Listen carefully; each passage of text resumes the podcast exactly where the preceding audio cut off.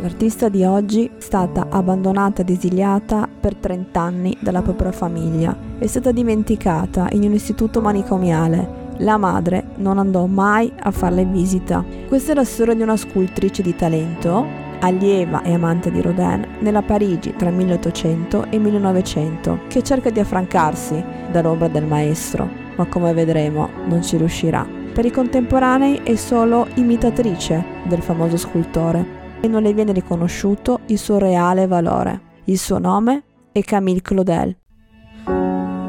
ABC è il podcast per chi ha i piedi sulle nuvole e la testa sulle spalle. Racconta riflessioni, incontri e scoperte di una donna, un artista e un arteterapeuta ancora in viaggio. Io nasco nel 1979 a Trieste e durante la mia giovinezza è normale imbattersi in un uomo strano vestito sempre di rosso, qualcuno che parla da solo, oppure un uomo che sembra un vampiro con un enorme stereo sulla spalla. Questi personaggi fanno parte del tessuto sociale della città. Tutti sono abituati a vederli, non fa scalpore, ma non è sempre stato così. Prima della mia nascita, i manicomi erano luoghi di segregazione, per fortuna negli anni 70 qualcosa cambia, c'è fermento, proprio a Trieste, e si respira un'aria di cambiamento e rivoluzione, ma non la rivoluzione violenta, armata, sanguinaria, ma quella culturale, diffusa grazie alla lungimiranza dello psichiatra Franco Basaglia.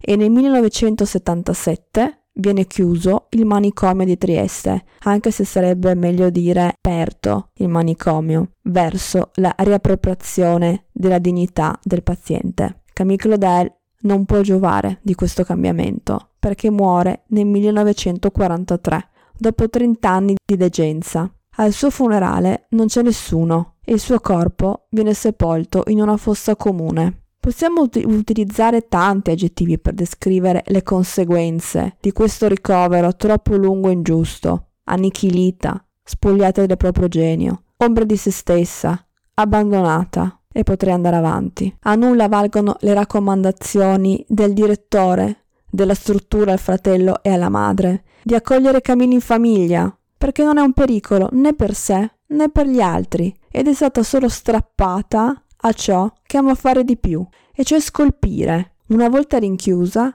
abbandona l'arte completamente. In quei trent'anni non scolpirà mai, perché il suo rifiuto è l'unica forma che ha per riaffermare la sua libertà. Le è stato tolto tutto, tranne la facoltà di dire di no. In questa storia l'arte non è sinonimo di salvezza, anzi, forse una condanna, un'ossessione e una dannazione. Ciò che emerge dalla storia che sto per raccontarti è quello di una donna sola, con grande talento, ma in quanto donna non viene presa sul serio. Dopo aver letto la sua biografia, mi sono chiesta, ma le sue manie di persecuzione, i suoi comportamenti stravaganti, la solitudine ricercata, sarebbero stati tollerati se fosse stata uno scultore maschio. Camille fin da piccola sviluppa una passione travolgente per l'argilla e grazie all'appoggio del padre, che sarà il suo più grande fan, ha la possibilità di andare oltre l'educazione mediocre solitamente riservata alle donne e prende lezioni d'arte. Nonostante rapidi progressi,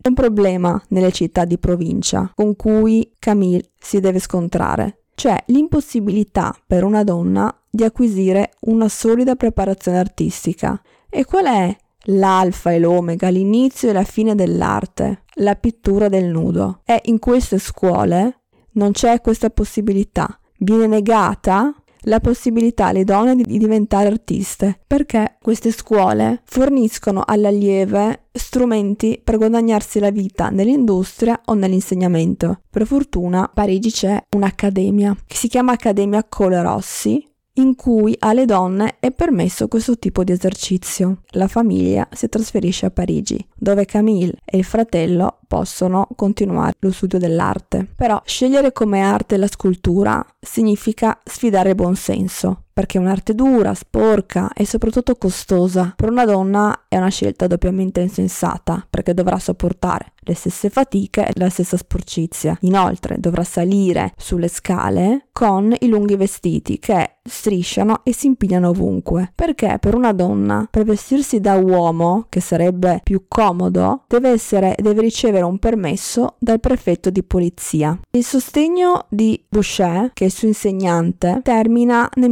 1881 e lascia Parigi, però la lascia in buone mani. Ha un amico, scultore e artista. Ed è così che nel 1882 Auguste Rodin entra nella vita di Camille Claudel. Camille è una giovane dotata di fermezza e determinazione. Non accetta che le sia manchi di rispetto perché è giovane, né che si a intimidirla perché è donna. L'amore che unisce Camille e Rodin resta ancora avvolto dal mistero. Innanzitutto perché lei era giovane e viveva ancora con i genitori e lui abitava con un'altra donna, sua compagna da molto tempo, da cui ha avuto anche un figlio disabile che non ha mai riconosciuto. Quindi Camille diventa musa, allieva, collaboratrice e compagna di Rodin ben presto deve confrontarsi con una dura realtà, cioè Camille perché sempre solo considerata l'allieva di Rodin. Anziché notare l'originalità della sua interpretazione, molti nelle sue sculture preferiscono cercare l'influenza del maestro, mentre la fama di Rodin spicca il volo, la sua resta attaccata a questo scultore. Per affrancarsi, le risulta necessario rompere i contatti con il maestro. Questa rottura lascia un segno indelebile in Camille. Camille ha 20 anni quando conosce Rodin e dopo 13 anni si ritrova da sola a misurarsi con un mondo ostile nei confronti di una donna che, oltre a fare un mestiere da uomo, ha avuto anche una relazione libera con un uomo tanto più grande. Tra i due c'erano oltre 20 anni di differenza. Anche se Camille comunque si è guadagnata una certa fama alla fine del secolo, il numero dei suoi acquirenti non aumenta. Si limita ancora ad un gruppo di ammiratori fedeli che aveva incontrato quando lavorava con Rodin. Ad esempio c'è la possibilità di commissionare alla scultrice un busto per il centenario della rivoluzione proprio dalla città in cui è nata, ma le tendenze conservatrici dei consiglieri municipali prevalgono e questa idea naufraga. Non fu l'unica occasione in cui Camille paga il prezzo di essere donna, perché ad esempio le viene chiesto di coprire le nudità di una sua scultura, perché il modo in cui Camilla ha scelto di rappresentare questa ebbrezza sessuale ha varcato quel confine invisibile di ciò che è concesso e ciò che non è concesso alla donna. La sua scultura diventa inaccettabile. Le sculture di Camille Colodel sono infatti intime, sensuali e sembrano fermare il tempo un attimo prima dell'inevitabile, di una tragica fine. Purtroppo non sono tante le sculture che sono arrivate fino ai giorni nostri, perché la stessa scultrice ne ha distrutto molte, probabilmente a causa della malattia mentale e una profonda frustrazione. Camille rifiuta l'idea che ci sia un'arte femminile diversa da quella maschile e le donne devono avere la stessa libertà d'espressione degli uomini, la stessa. Rifiuta ogni compromesso, vuole battersi nei stessi salon degli uomini e con la stessa libertà di espressione. Ma questa battaglia Camille la perderà perché quei momenti di irrazionalità che lei ha fanno paura alle persone intorno a lei. E quando muore il padre, l'unico della famiglia che segretamente l'aiuta, il destino di Camille finisce nelle mani del fratello Paul, che ha due scelte, portare la, la sorella con sé da un consolato all'altro, oppure il manicomio, e sceglie la seconda. La diagnosi è questa, delirio sistematico di persecuzione basato principalmente su interpretazioni e fantasticherie, idee pretestuose il cui unico valore risiede nella soddisfazione personale. Lo scopo del ricovero non aiutarla, ma evitare lo scandalo, tanto che la famiglia dichiara la sua morte nel 1920, cioè 23 anni prima, e opinione diffusa che al tempo questo tipo di ricoveri fossero la giusta punizione per crimini morali e ovviamente l'idea si applicava soprattutto alle donne. Una colpa grave poteva essere aver messo al mondo un bambino fuori dal matrimonio,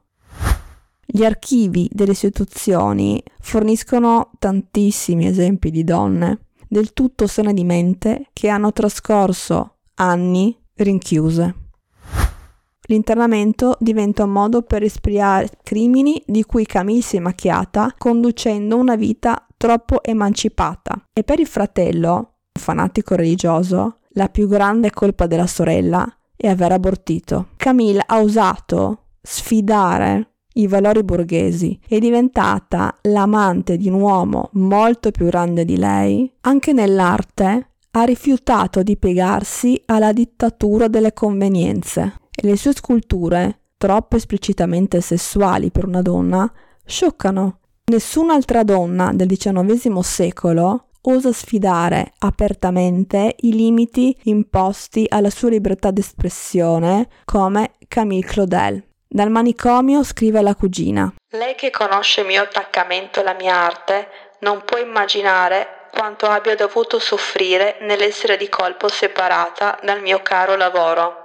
La disperazione provata di fronte a questa reclusione forzata finisce ovviamente per acuire la sua paranoia. Camille vivrà le due guerre mondiali senza neppure accorgersene, perché era sempre lì dentro. Il 19 ottobre 1943 questa fantastica scultrice, muore da sola. Lei ha pagato un prezzo altissimo per aver voluto seguire la sua passione senza compromessi. Oggi conosciamo Camille Claudel perché un professore di storia ha approfondito la vita del fratello, Paul, e nel 1984 viene riconosciuto il valore artistico della scultrice grazie a una retrospettiva presso il Museo Rodin riconoscendo quindi la sua capacità di infondere nelle sue opere una profondità emotiva e sensuale del tutto originale. Arriva al grande pubblico nel 1988 grazie a un film francese che racconta la sua storia.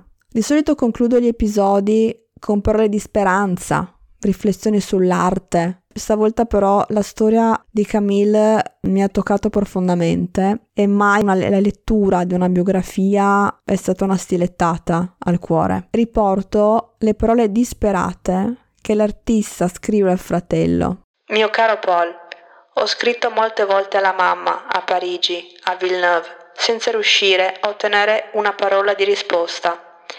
E anche tu, che sei venuto a trovarmi alla fine di maggio e ti avevo fatto promettere di occuparti di me e di non lasciarmi in un tale abbandono. Com'è possibile che da allora tu non mi abbia scritto una sola volta e non sia più tornato a trovarmi? Credi che mi diverta passare così mesi, gli anni, senza nessuna notizia, senza nessuna speranza? Da dove viene tale ferocia? Come fate a voltarvi dall'altra parte? Vorrei proprio saperlo. Hai ascoltato ABC, Arte, Benessere, Creatività, il podcast di DemiArt. Mi trovi su Instagram come chiocciolasara.demiart oppure nel mio sito demiart.it. Ti piace il podcast? Lasciami una recensione. A presto, ciao!